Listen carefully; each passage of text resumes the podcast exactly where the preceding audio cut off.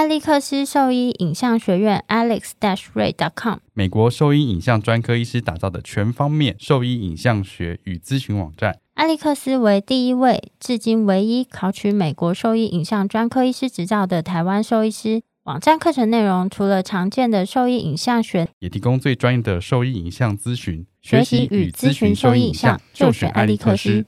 狗狗、猫猫防护跳蚤壁虱先选择：礼蓝灵藻虱 Seresto，对付跳蚤壁虱长达八个月的保护，一秒圈上，零叮咬，没有空窗期，不怕水，也没有异味。搭配新界爽滴剂，有效预防新丝虫及其他内外寄生虫，三十种内忧外患一网打尽，简单点药，洗澡后立即滴。礼蓝灵藻虱加新界爽，让狗狗、猫猫的防虫新生活可圈可点。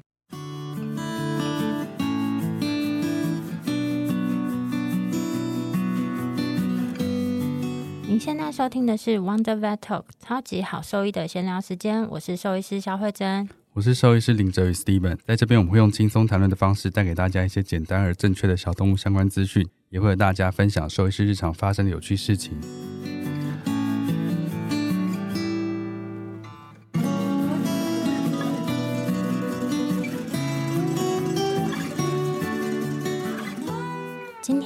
很高兴，我们终于邀请到了台大兽医系兼任教授叶立森老师来我们的节目，欢迎叶老师。欢迎叶老师。嗨，大家好。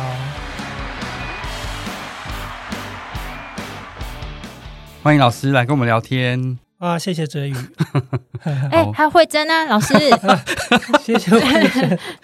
相信大家都对叶老师非常熟悉，所以我们就不再做更多的介绍。其实邀请叶老师这个历程呢，其实叶老师终于点头答应的时候，我心中只想到那个，你知道，就我历史不太好，就有一个历史人物，他去他家拜访了三次才请到他，那是谁？你说刘备三顾茅庐请孔明这样子，对，对，对，你说自己是刘备，然后终于请到就叶老师，就是孔明这个角色，我就脑中一直浮现这个画面，所以这几天都有点兴奋的，就是睡不着觉。我今天好紧张，我手都流汗了。真的，我现在全身都流汗。老师会觉得冷气，哦，大家不要怕，冷气够我刚刚够吗？把冷气稍微调高了，Okay. 所以会觉得热的话可以再调低一点。好，谢谢。录音室其实非常舒服，哦，好的，非常专业。好，那我们先简单聊一下好了。老师，你当初怎么会想要？念兽医系是以前在念书的时候就想要从事这个行业嘛？因为在比较之前台湾的那种就学的时代，兽医系其实相对是没有被那么注重的领域。然后是什么样的契机让老师想要往这条路发展？呃，我们那个时代的兽医师跟现在你们这个年代的兽医开始求学的路径其实非常不一样。嗯，因为我们那个时候兽医还不能够称作是一个专业的工作吧。哦，或者是社会里有一点点大家会尊重的工作。我们那个时候，像我考到兽医系的时候，人家我妈妈去菜场的时候，人家问说：“哎，你儿子考到哪里啊？”他说：“考到台大。”这样，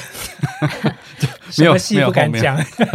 然后说，哎，考到什么系啊？农学院，所以兽医系都那个时候比较不是，那时候是合在一起的，对吧？哦，没有没有，还还没有到那么早。你好过分哦！不是，因为我不知道是什么时候分开的，还没有那么早。哦，对，但是因为小时候我只有是自己知道的是对动物、对生物有兴趣，所以其实什么昆虫啊、什么生物啊、动物啊、兽医啊、畜牧啊，其实都都算老师的守备范围。算。是喜欢，但是那个时候其实对兽医并不了解，但是对那个时候的兽医市场，如果了解的话，应该也不会考。对，因为那个是台湾非常早期的时候哦。但是后来就是，我是其实先考到中兴大学的畜牧系哦。对，然后所以我也是中兴的校友。过了一年之后，再考转学考试到台大兽医系。老师也是考转学考，我也是。对，我们常常说考转学转系的才是真正爱这个系。没错，你不是跟风而已吗？我记得你就是跟风。没有，我也是考转学考。你从什么系？我从东科系。啊，东科系。对，然后我是考转学考。动科就是畜牧系。对对对，我不是转系过来，我是转学考过来的。同一个学校，但是考转学。对，我是跟大家一起考试，因为我转系没有过。但是老师刚讲到一个重点，就是当你先进入一个系之后，又花了蛮多努力，大家都在玩的时候，你又去准备这个转学考，然后再踏入兽医这个领域，所以代表他对，就目前为止我们邀请很多来宾啊，就蛮多来宾都是这样的途径走上兽医系，嗯、然后现在都是发展成就很不错的兽医师。我觉得你的目标会更明确。对，就是在你求学的路上，或者是甚至很多人是在进入市场之后，才会越来越清楚自己真正喜欢的方向。嗯，嗯，所以任何时候，我觉得其实都并不会算晚。嗯，哎，老师，那在整个教学体系里面的时候，好像比较没有这个引导的内容在里面，嗯，是吗？因为我以前学校教的大家都是比较偏专业内容，对，比较没有真的有个部分是带你思考一下你后续需要做什么，或者是你对这个部分你有什么样的想法。所以其实我觉得，像学校里面的老师啊，其实是对这个行业有的时候是反而是最不了解的一群，因为老师其实并没有在市场上面在服务在运作，他都是在实验室里面或者在学校的教学医院，所以这个部分有的时候真的是多多少少跟社会有脱节，也不知道要怎么给学生比较好的引导，反而是那些准备要进入研究室读基础医学的老师能给的引导更多，因为大多数的老师这样。自己出来的老师，那你在读兽医系的这段过程啊，后面是什么样的契机，或是什么样的事件，让你觉得要从事外科这个领域？因为以前其实分科啊，可能是相对就更不明确，就兽医系它就是全部都要通通可以处理。那但是从老师开始，就是外科就变成至少内外科就已经开始有这个分水岭。然后想问老师，那时候是什么样的因素让让你往这个方向就是一直前进努力。呃，外科这个领域的话，我大概是大三、大四的时候有进到我的老师林安仲老师的研究室。那林安仲老师他是做胚胎移植的，也是做小动物外科的啊。我一直对动手的东西比较有兴趣。哦，那不是说动手我比较在行，而是动脑很不在行。哎，不是吧？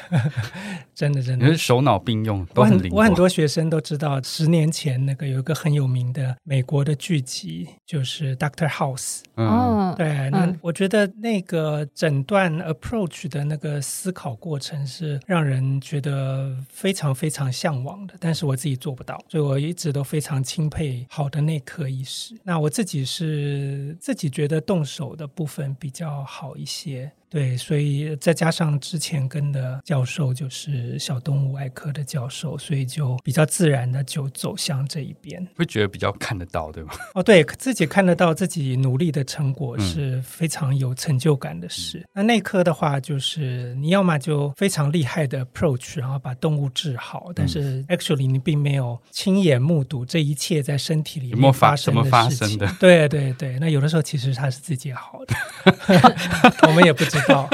到，就你没有办法证实这件事情到底有没有发生。对对对对，就无法证实你的治疗到底有没有帮助。有时候会让人觉得觉得有一点困惑，嗯、想说现在到底该怎么走这样子。对，所以我们这一行即使是外科也是一样，有的时候一个动物被治到太复杂。我们大概都会建议你，拜托先把所有的药都停掉，嗯、退一步再看一看。有时候动物自己就好了，因为一而再再而三的有各种各样的医疗加在动物身上，会把动物的这个生病的状况弄得非常复杂。说原本的平衡都已经被打乱了，对，所以把东西所有介入的东西全部先移除掉，对，我们再重新去思考。对对对，我一直非常着迷跟崇拜动物自己愈合的能力了。哦，所以有的时候就是尊重动物自己的修复特性，它自己的修复能力，它能够治好大多数的问题。我有一个 case 也是这样子啊，他就是在其他地方，他用了非常多乱七八，哎，不是乱七八，就是很复杂的药物，状况就是一直反反复复。后来他是到了其中另外一间医院咨询的时候，全部药先停掉。他现在只用两种药，就非常的稳定，然后是很活泼。因为他来这边是看复健，所以我是帮他做运动治疗的，所以这个部分其实是非常明显的。对啊，我是我比较喜欢那种非常简洁的治疗了，所以我看到一个处方十二种药，我就 有的时候头就非常昏，这样。我上次看到一个血尿七种药，我就想说，真的需要这样子吗？外科医师通常开的药物处方都是越单纯 越简单，哦、超简单的，没错。然后就是事主越容易执行，对我们来讲就是最棒的那个处方。没错。老师，那就是您在外科领域持续进修过程中啊，因为从变成老师，然后开始带后面的一些学生，在那个时代，可能也许资源相对是比较匮乏，是怎么样让你觉得，哎，我想要一直培育更多新生的外科医师这样的想法，然后是怎么样促使你在这个领域上一直教学生啊，然后开台湾的开枝散叶这样子，提升台湾兽医的外科能力这样子。嗯，对，因为教学我。个人觉得是一个有趣又很有挑战性的事情。那所以自己，因为那个时候是外科的部分，只有我一位老师。讲难听一点，就是可以任我来折折腾啊！所以我想做什么做什么。对对，就是设计一些服务跟训练的方式，就希望我们自己的研究生跟后来的住院医师能够在这个当中得到最大的益处。然后最主要倒也不是在技术，而是在怎么样来接触一个病患，帮他设计最好的治疗方式，最适当的治疗方式。对对对。那我们那个时代的所谓的神医吧，哦，就是很讲究个人的技术能力。哦，但是个人认为，就是你怎么样去 approach，就是接触一个病例，分析他，帮他设计好的治疗的方式，这个反而更重要，胜于现在说你有多厉害的手术技巧。嗯、那更何况现在的外科医学已经越来越朝向防呆的方式来设计，就是说你并不需要，比如说你练习缝合到多厉害呀，什么缝合什么肠管。什么什么膀胱哦，万无一失啊！那现在很多时候用一个什么钉针系统，就一切就解决了，五秒解决这样子，摘一个脾脏这样三十秒这样。所以过去的很多所谓的技术，在现在已经不是那么必要，那反而是更多一点规划设计这个部分，能够把它做好的话，能够让动物在最短的时间可以恢复，可以治疗好。所以简单来讲，先要确定这动物它的诊断，嗯、然后先帮它设计一个比较完善的治疗计划，而不是一昧的去追求，就是我用最先进高超的手术技巧去完成这个手术。说就像现在知道说小型犬也可以做 TPOO，但是这样子的动物是不是真的需要做到 TPOO？嗯嗯嗯，就是条条大路通罗马，哦，就是说治疗一个病可能有很多种不同的方式。那甚至就是说，当初的诊断是不是正确，有的时候反而是更更重要的事情。没错。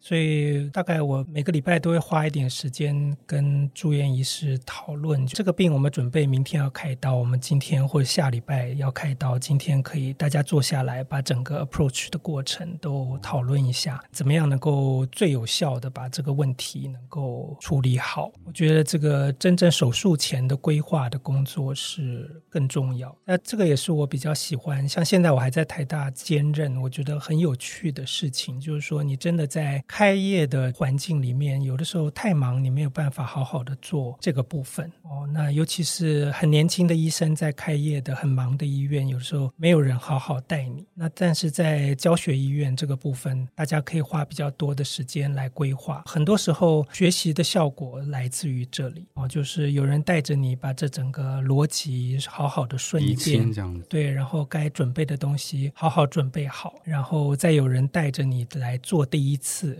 有人看着你做第二次，你自己就慢慢学会，而不是放着你去乱摸索，然后在这个失败中找寻经验。这个我不太喜欢。嗯，没错，因为现在有很多这样的资源，不应该是每个都需要这样重复的用事物学习，嗯，去达到这样子的能力。对，因为现在有很多研讨会，大家都知道、嗯、哦。那很多医师就是学习内科用研讨会，学习外科也用研讨会。那其实学习外科之后的研讨会，它的风险是很高的，因为外科的学习需要很好很好的监督，然后也要有人带着，让你看着，然后你一点一点学着做着。最后你才会熟练。那如果说是听个研讨会，做一个动物的尸体就上手，嗯、其实是有一点风险。但兽医的领域，无论在哪一国啊、哦，现在很大一部分都是靠这样子来学习。所以你如果在医院里有一个资深的医师，愿意慢慢带着你进步，是一个非常幸福的事情。不是每个年轻的兽医师都有这个机会。所以我觉得我们很幸运啊。常常那个上完课，应该是说，就外科的讲师常常在就是研讨会的过程中，他们就会有点自嘲，就是讲到说，通常在课程之后，并发症是最多的时间。对对对。就是大家上完课之后，就会觉得好像对这东西了解，然后就开始进行手术，但是他们就忽略掉很多前面很重要的诊断啊，或是一个良好的手术计划。甚至，就算他们做好这两步，他们的能力是不是能够完整无误的去执行这项手术？我觉得这个是有时候自己不容易看到的。嗯，因为上课的时候，他会希望你在很短的时间内就了解这个东西，所以他会用一个很简洁、清楚的方式去陈述一个疾病或是一个手术。但是在这过程中，其实是有很多细节，不一定是在每个课堂这么短的时间内就会提到的。像兽医有研讨会很多，人医有很多研讨会，但是兽医它身为一个医学专业的领域啊，全世界都一样，就是说只有兽医这个领域是在医学学校毕业之后就可以直接执业的。那你像人医的话，大概现在都要经过学士后啊，然后再做这个实习啊、见习啊、住院医师啊，然后就要真的要 run 完整个 对对临床的流程，也就是说他的专业的。训练很大一部分都是在教学医院里面完成，才进入到市场，才能够独当一面。但是，就算是像美国或欧洲的兽医学校，能够进入到住院医师训练的，还是一少部分，大多数就进入到市场。哦，那如果说你是一个人医的某一科的专科医师，你去听一个研讨会，你就把学到的知识应用在你的专业上，这个大多不会有大问题，因为你有基础在。嗯、那兽医每个人如果说说经验值都不一样的情况之下，大家听了一个研讨会，然后开始去应用，可能发生的结果就真的是比较可怕。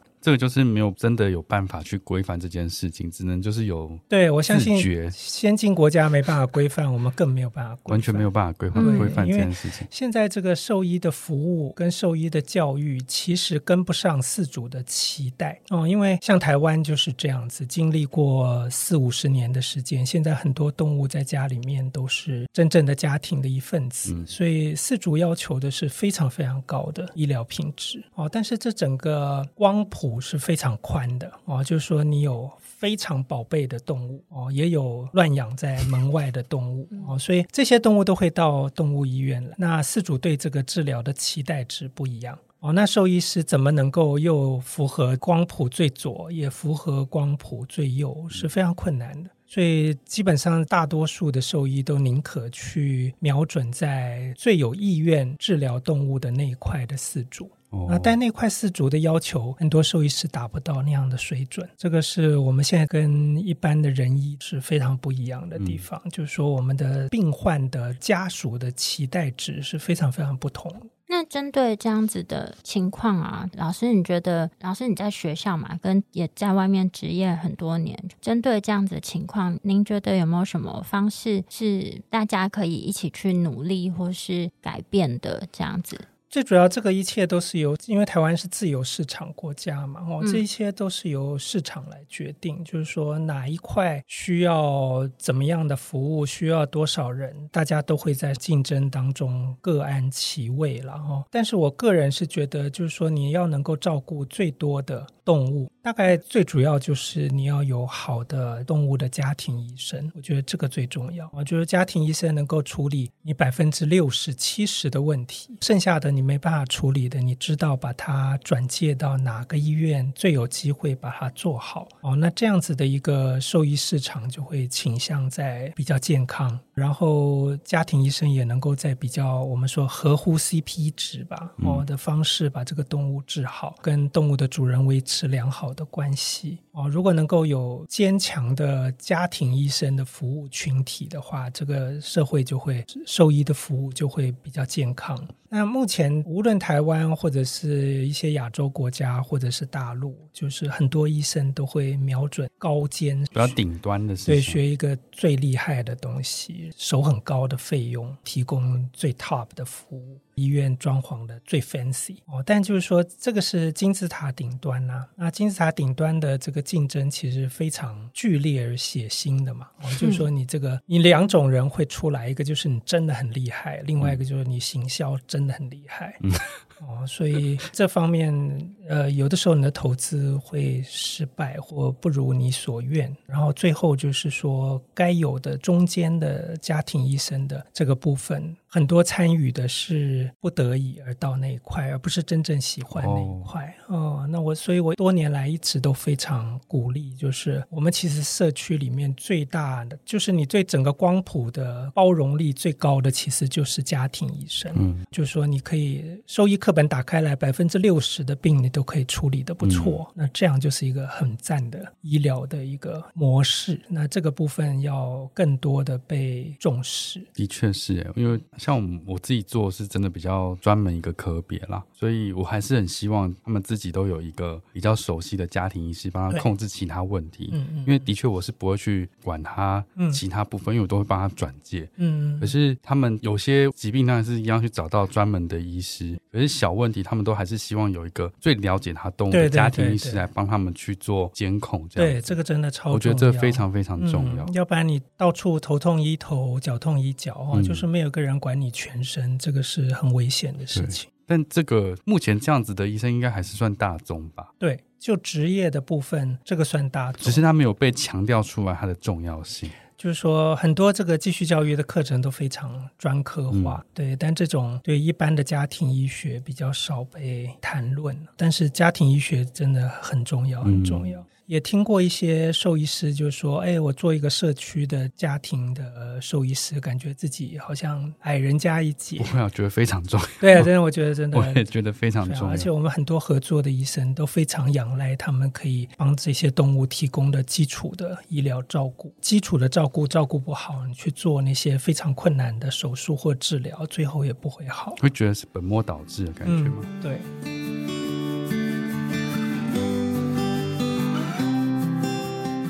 我是台大兽医系兼任教授叶立森老师。您现在收听的是 Wonder Vet Talk，超级好兽医的闲聊时间，最专业的小动物知识 Podcast 频道。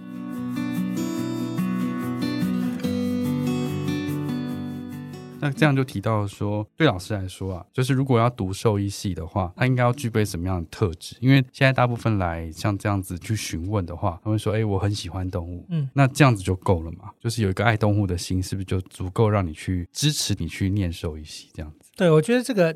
大概你们也问了非常多上这个 podcast 的，其实还好哎，我比较想要知道老师的想法。对，就是说这个特质啊，就是说我们现在的兽医的学生跟以前就我一开始提过是非常不一样嘛。我们那个时候很大的比例是误打误撞进来的，那现在都非常意志坚强的进来兽医系哈，所以对于这个兽医要做什么或未来可以做什么都很清楚了。哦，但是还是有一些哦，尤其是这一两年排名越来越前之后，也碰过学生是因为家长希望他来念，对，就是家长，所以他没有真的有他没有那么喜欢，对，家长希望他来念，因为他觉得很赚钱。对，但是就是说，他没有看到有一个兽医师自己经营的财团，没有这东西出来，他怎么会是赚钱的呢？对，不知道，可能有一些兽医学校会行销嘛。嗯，哦，但就是说，这个兽医的职业的内容其实是算是蛮辛苦的啦。哦，就是说，他大多数情况，你什么东西都要会一点，都要做一点，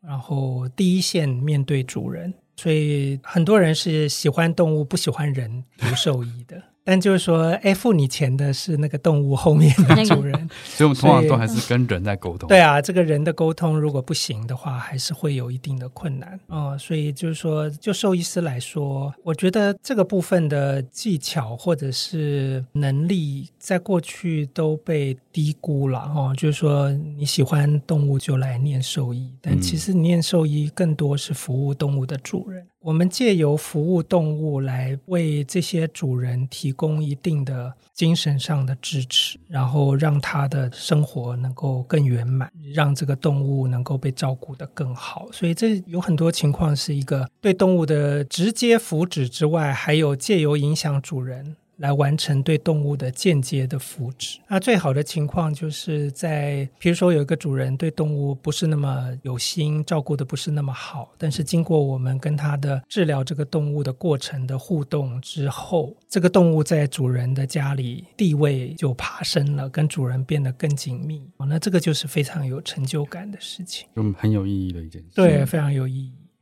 我觉得这个是在念书的时候是没有想过这件事情的。嗯、我有听过，就是为什么要做这件事情？一个是一个喜欢动物，第二个是他喜欢做医疗，所以他就选了这个职业。其实是也是蛮符合的。对这个呃，如果是对喜欢医疗的学生来说，其实兽医的确是一个很好的地方。嗯、我常常就想讲说，这个兽医是医学的主题乐园啊，就是说你去做医学一切的事情，但是你没有承受帮人类医疗可能承受的可怕的后果，巨大压力。对对对对，巨大的压力，巨大的赔偿，嗯、或者。各种事情，或者是非常长的这个工作时间，兽医一般都没有到这么极端。那反而就是说，你更多可能单纯的享受你治疗的成果，跟这个饲主的家庭对你的感激哦。所以这很像是一个主题乐园，就是里面有你要你可以享受的一切的过程，但是你不用真正的去面对那些可怕的事情。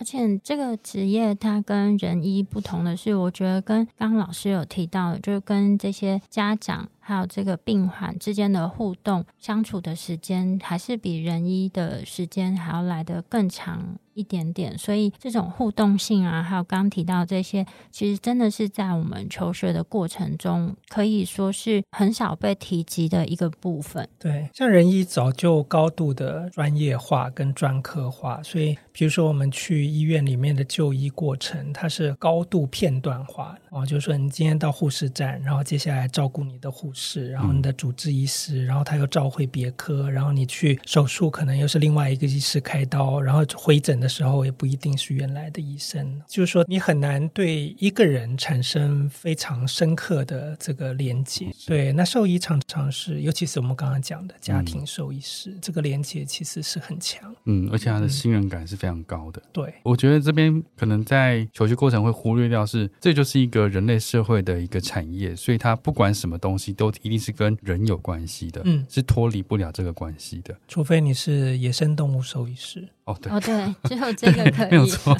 所以我们那天在跟野生动物兽医师聊天的时候，才发现，哎，这个是我们想象中的兽医的兽医师，哦，那是真正的古典定义的兽医师，兽医师，因为他后面就不是人，对对对，主导的事情，对，就少一个人付你薪水。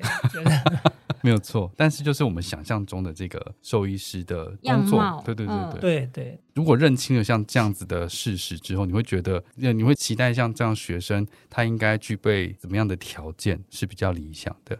嗯，这个学术的条件，我觉得现在的大学的兽医学生都远远足够了哦。嗯、那剩下的大概就是针对这个行业的更多的了解。然后，真的不能够没有对人跟人之间的这个关系的热情。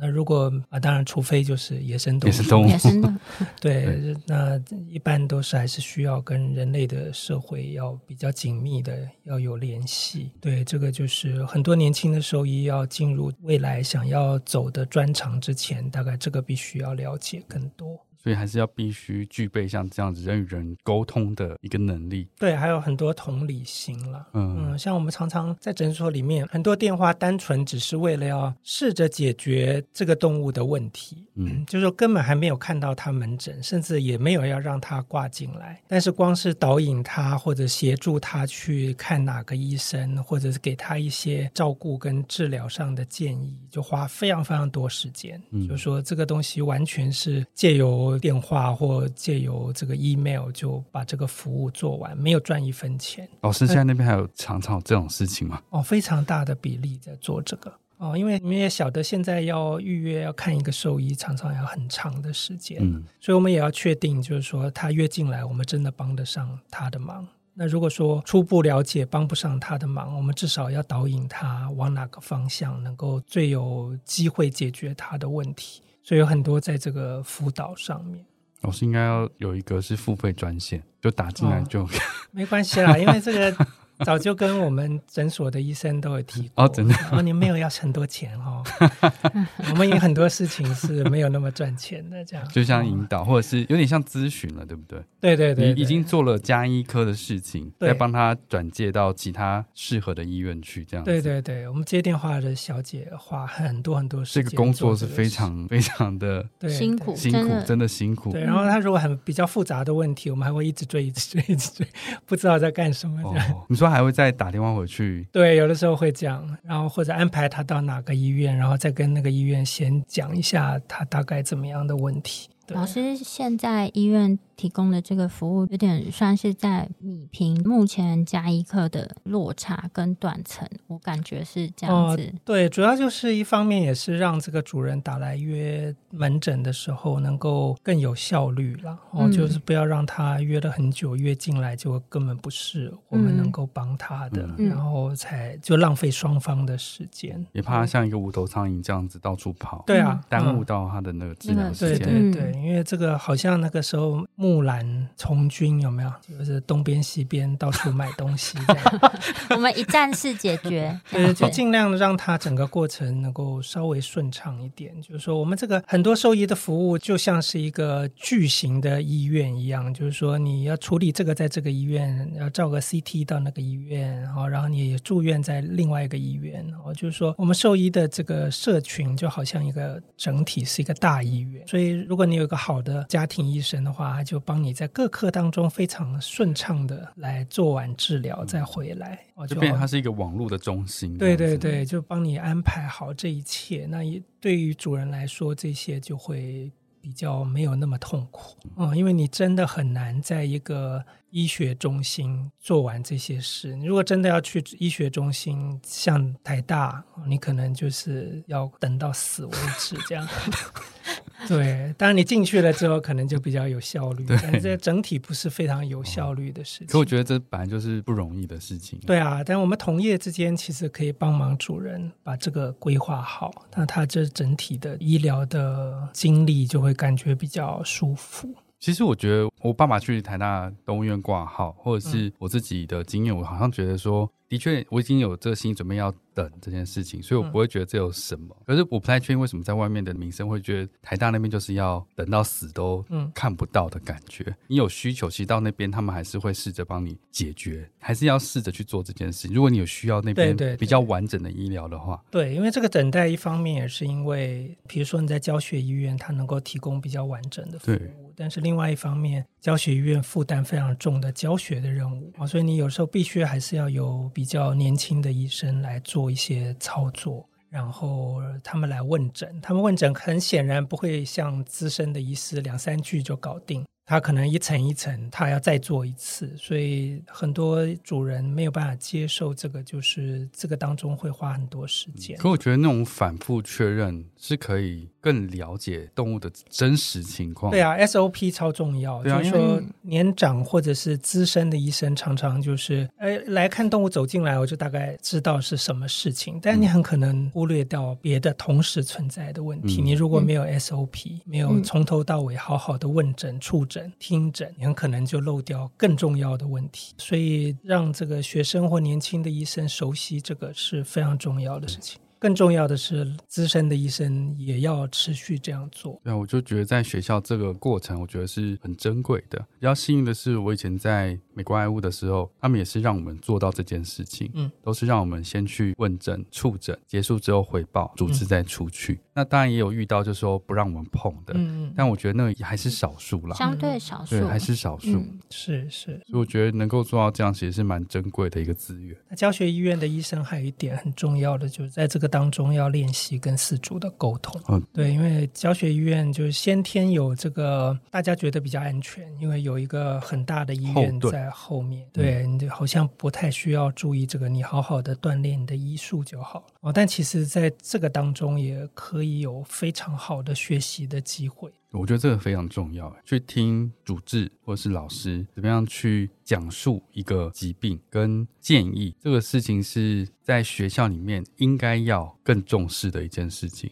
对，因为有时候我们在外面出来之后，你会发现我知道这个疾病，我知道怎么样治疗，可是我讲出来就是呃，哩哩啦啦。对，饲主感觉你很很没有很没有自信。对，然后你其实你知道的是完整的，嗯，可你讲出来可能只有四成而已。对，而且在教学的机构，就是老师或主治医师都自带光环嘛，哦，就是说这个事主挂号的时候就 就知道啊，这个一定是最厉害的这样。但是一个年轻的医生要讲一模一样的事情，很可能人家就不接受哦。所以你在练习的时候就要更有诚意，然后感觉讲得更仔细嘛，对，或更热情哦，或者就是更显示对这个动物的在意哦。就是说，年轻的医生跟资深的医生。在接触动物跟主人的时候，采用的技术是不一样的哦。那资深的医生老师说不用技术了啊，就像刚刚讲的，用光环。对，那你如果全部都学那个资深的医生就没有用。嗯，啊，就是你自己还是要发展出一些主人会哎正眼看你，而且愿意。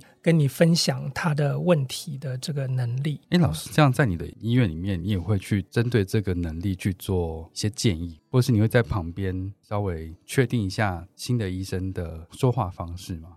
嗯，不会真正，比如说开一个 lecture 讲这个事，嗯，但是就是也会提醒，就是说有哪一些他们可以做的更多哦，就是之前的医生一定要做更多，这是肯定的。之前我还在那个时候有在大陆做顾问的时候，有帮他们设计一个。Intern 就是这个实习医师的训练的方式，就是实习的医师同时是这个 patient manager，就是这个病患的这个整个治疗的经理，哦、嗯，呃、就是让他负责这个病患的整个治疗的过程，安排他去哪边检查，到哪一个分科，上下沟通，对，上下沟通，然后他在这个过程当中也了解整个治疗的逻辑，嗯、然后也知道各科的运作，然后主人被迫也必须跟这个年轻的医生。有最多的交集，因为他帮你设计所有的事情，嗯、那所以主人也不敢对这些年轻的医生太过轻视、嗯、太过放肆。对，那在这个过程当中，就双方都受益哦、呃。那这个 intern 当 patient manager 的过程，也可以各科也会知道哦，这个病患来是这个人负责带的哦，那也要给这个人一定的方便。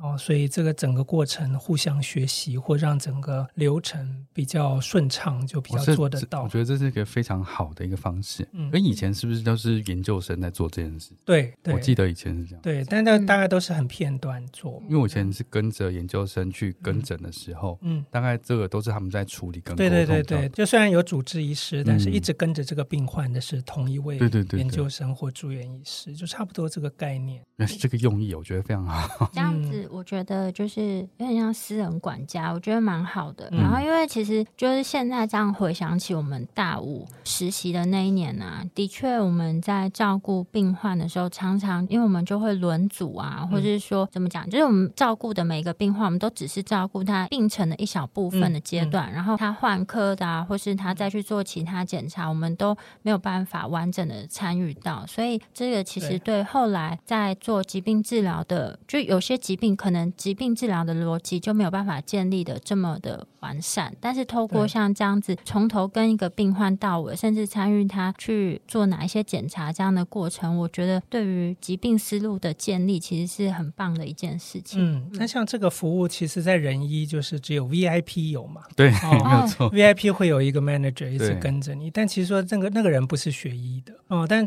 你在医院里面的 intern 现成的可以做这个事，而且未来的医生了。对，然后对主人也更有帮助，对这个 intern 更有帮助。大家应该要就是好好思考这个方向，看能不能引入这样子在中大，不管是从小型、中型、大型的医院，只要有新进的医师，其实都可以让他们尝试担任这样子的角色，可以让他们也可以更了解整个医院它运作的流程、流程啊等等的。像现在你们那个时候做大五的实习的时候，其实已经比起我们过去好非常多。就是我记得你们的时候大概是六个 block 嘛，每个 block 四个礼拜哦，所以几乎就是说那四个礼拜都是 full time 嘛，哦，都全职，尤其是甚至到晚上。所以对于大五的学生来说是非常非常强的。我觉得是更 input 非常接近临床的。对对对，你知道我们那个时候的大五是几次吗？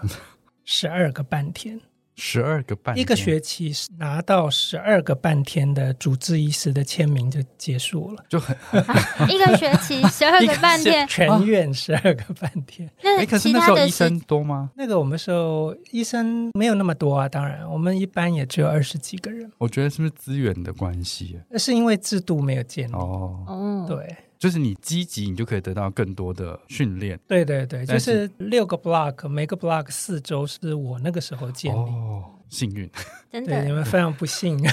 不会，我觉得没有觉得那样子才有真的走入临床的感觉。嗯、不然你其实到真的出来之后，你就会被震撼教育一下。对啊，就是啊，怎么会是这样子？但另外一方面就是说，这个只是确保我们的毕业的学生有一定的医学的经验跟素养。但不能代替他们未来一直往下走，都会一直比别人好，因为这个医学的经验跟知识都是有实现的，所以他们之后也要一直继续有努力，才会比别人好，嗯、要不然就是你好好一小段时间而已。老师在前面有提到关于对于家医科的重视这个部分，就想到就我有一些同事啊，他们就是从澳洲毕业之后回台湾工作，然后我觉得跟他共事的过程中啊，其实就是真的可以很明显的感受到他们澳洲兽医教育对于家医科在就学过程中对兽医系学生培育家医科的诊疗能力这一部分重视的程度，像他们很明确的知道说每一个疾病他可以做到的程度。跟他需要转诊的情况，然后他也从来不会因为身为加医科医师有觉得矮人一截的情形，所以想请老师再跟我们多谈谈关于加医科这一部分，然后让兽医师们对这部分有更多点信心，这样子。这些还都是主要跟医师的基本素养有关，然后就是说你怎么样去接触跟。解决跟设计解决一个疾病的能力，其实像欧美的兽医学校，因为它是属于。专业学院嘛，哦，所以他大多都是有一些经验了之后，或者是那比如说美国好像都要求过去几年我知道的是，大概就是你要几百个小时在兽医院帮忙，嗯、有这些实务的这些经验，你再来申请，好像要八百小时，啊、但真正被兽医学院接受的都是两千小时，超级多哎。对，就是说他其实等于说已经在动物的医疗院所混到熟的不行了。嗯然后才来开始念兽医系。哦，那这样子的 background 跟我们现在的兽医跟台湾的是差距很大，所以就等于说你在同样都是毕业生，他对一个疾病的熟悉的程度，在这个过程当中是应该要先怎么做，后怎么做，愈后是怎么样，这些基础的知识其实差蛮多的。这不是说你大五能够有个一整年的实习可以替代的事情，所以这个部分其实在未来在台湾绝对是有慢慢在成。成长的空间嘛，因为这个很简单啊，就是你申请读兽医系的时候的真试啊，你要交的这些证明，都可以慢慢来导引这个方向，让你的申请的学生能够有更大的意愿来，至少把这个专业在做什么搞得非常清楚。此外呢，大概就还是需要很多的经验，然后就是说，你无论是大五毕业或者是大学部毕业，大概还是一个非常非常白纸的状况。哦，所以需要一些开业的地方，或者是学校能够提供还不错的所谓的实习医师的训练，那就让他在各科最常做的一些操作，他都能够熟悉。那一般来说，这样子完成了之后，做家庭医生就已经非常足够了，绰绰有余。对，呃，无论是家庭医学科或者是专科，之后还是一定持续需要充电。所以我们台湾现在有继续教育的学分制度嘛，哦，所以这个部分大概可以保证，就是大家至少在知识上面能够不要太落后。就是你知道能做什么，但是不需要你会完成的事情。嗯、对对对，你知道这个病现在进展到这个世界治疗的诊断的潮流进展到怎么样了？有些什么啊？比如说，你不要认为说哦，这个病没救了，其实早就已经有人 发展出治疗的方式，然后把这个动物就安乐了，不要出现这样的状况就好。嗯、对，但不是说你每件事情自己都要会做，大概对于现在的现况都有所了解，这样就很好了。我觉得刚刚老师提到这一点很重要，因为我觉得很多人去参加研讨会，他的学习目的跟动机是：我今天上了这个，我就是或者我今天学了这个东西，我就是希望我在上了这堂课之后，我能够做到这样子的医疗。但是我觉得老师刚刚提到，就是说认知跟现在的发展，跟刚刚可以完成这件事情，他的心态跟动机是完全不一样的。所以我觉得，就是像有一些医师，他可能说哦，对外科或是什么相对比较没有。兴趣，那我就不要去上那样课，或是说那个对我来说太困难、太遥远了，我不去上这个课。其实也不用那么大的压力，他就是当做去听听现在有什么新东西。对、嗯，我觉得这样子的心态去学习也是很不错，然后也是他们可以持续进步的一个动力跟资源。了解一下各科最新的进展是非常重要啊、不光是自己有兴趣的那一科。很谢谢老师来跟我们聊关于不论是兽医师从业啊，然后医疗伦理，然后如果说对我们分享的内容有兴趣或是有疑问的话，都可以上我们的网站，我们的网址是 triple w dot wonder vet dot com dot tw 或是 Google FB 搜寻 Wonder Vet 超级好兽医都可以找到我们哦。喜欢我们的内容可以点选 Apple Podcast 上连接进我们喝杯饮料哦。那谢谢老师来跟我们聊天，谢谢老师，非常谢谢老师宝贵的时间，那大家再见喽，拜拜。Thank you.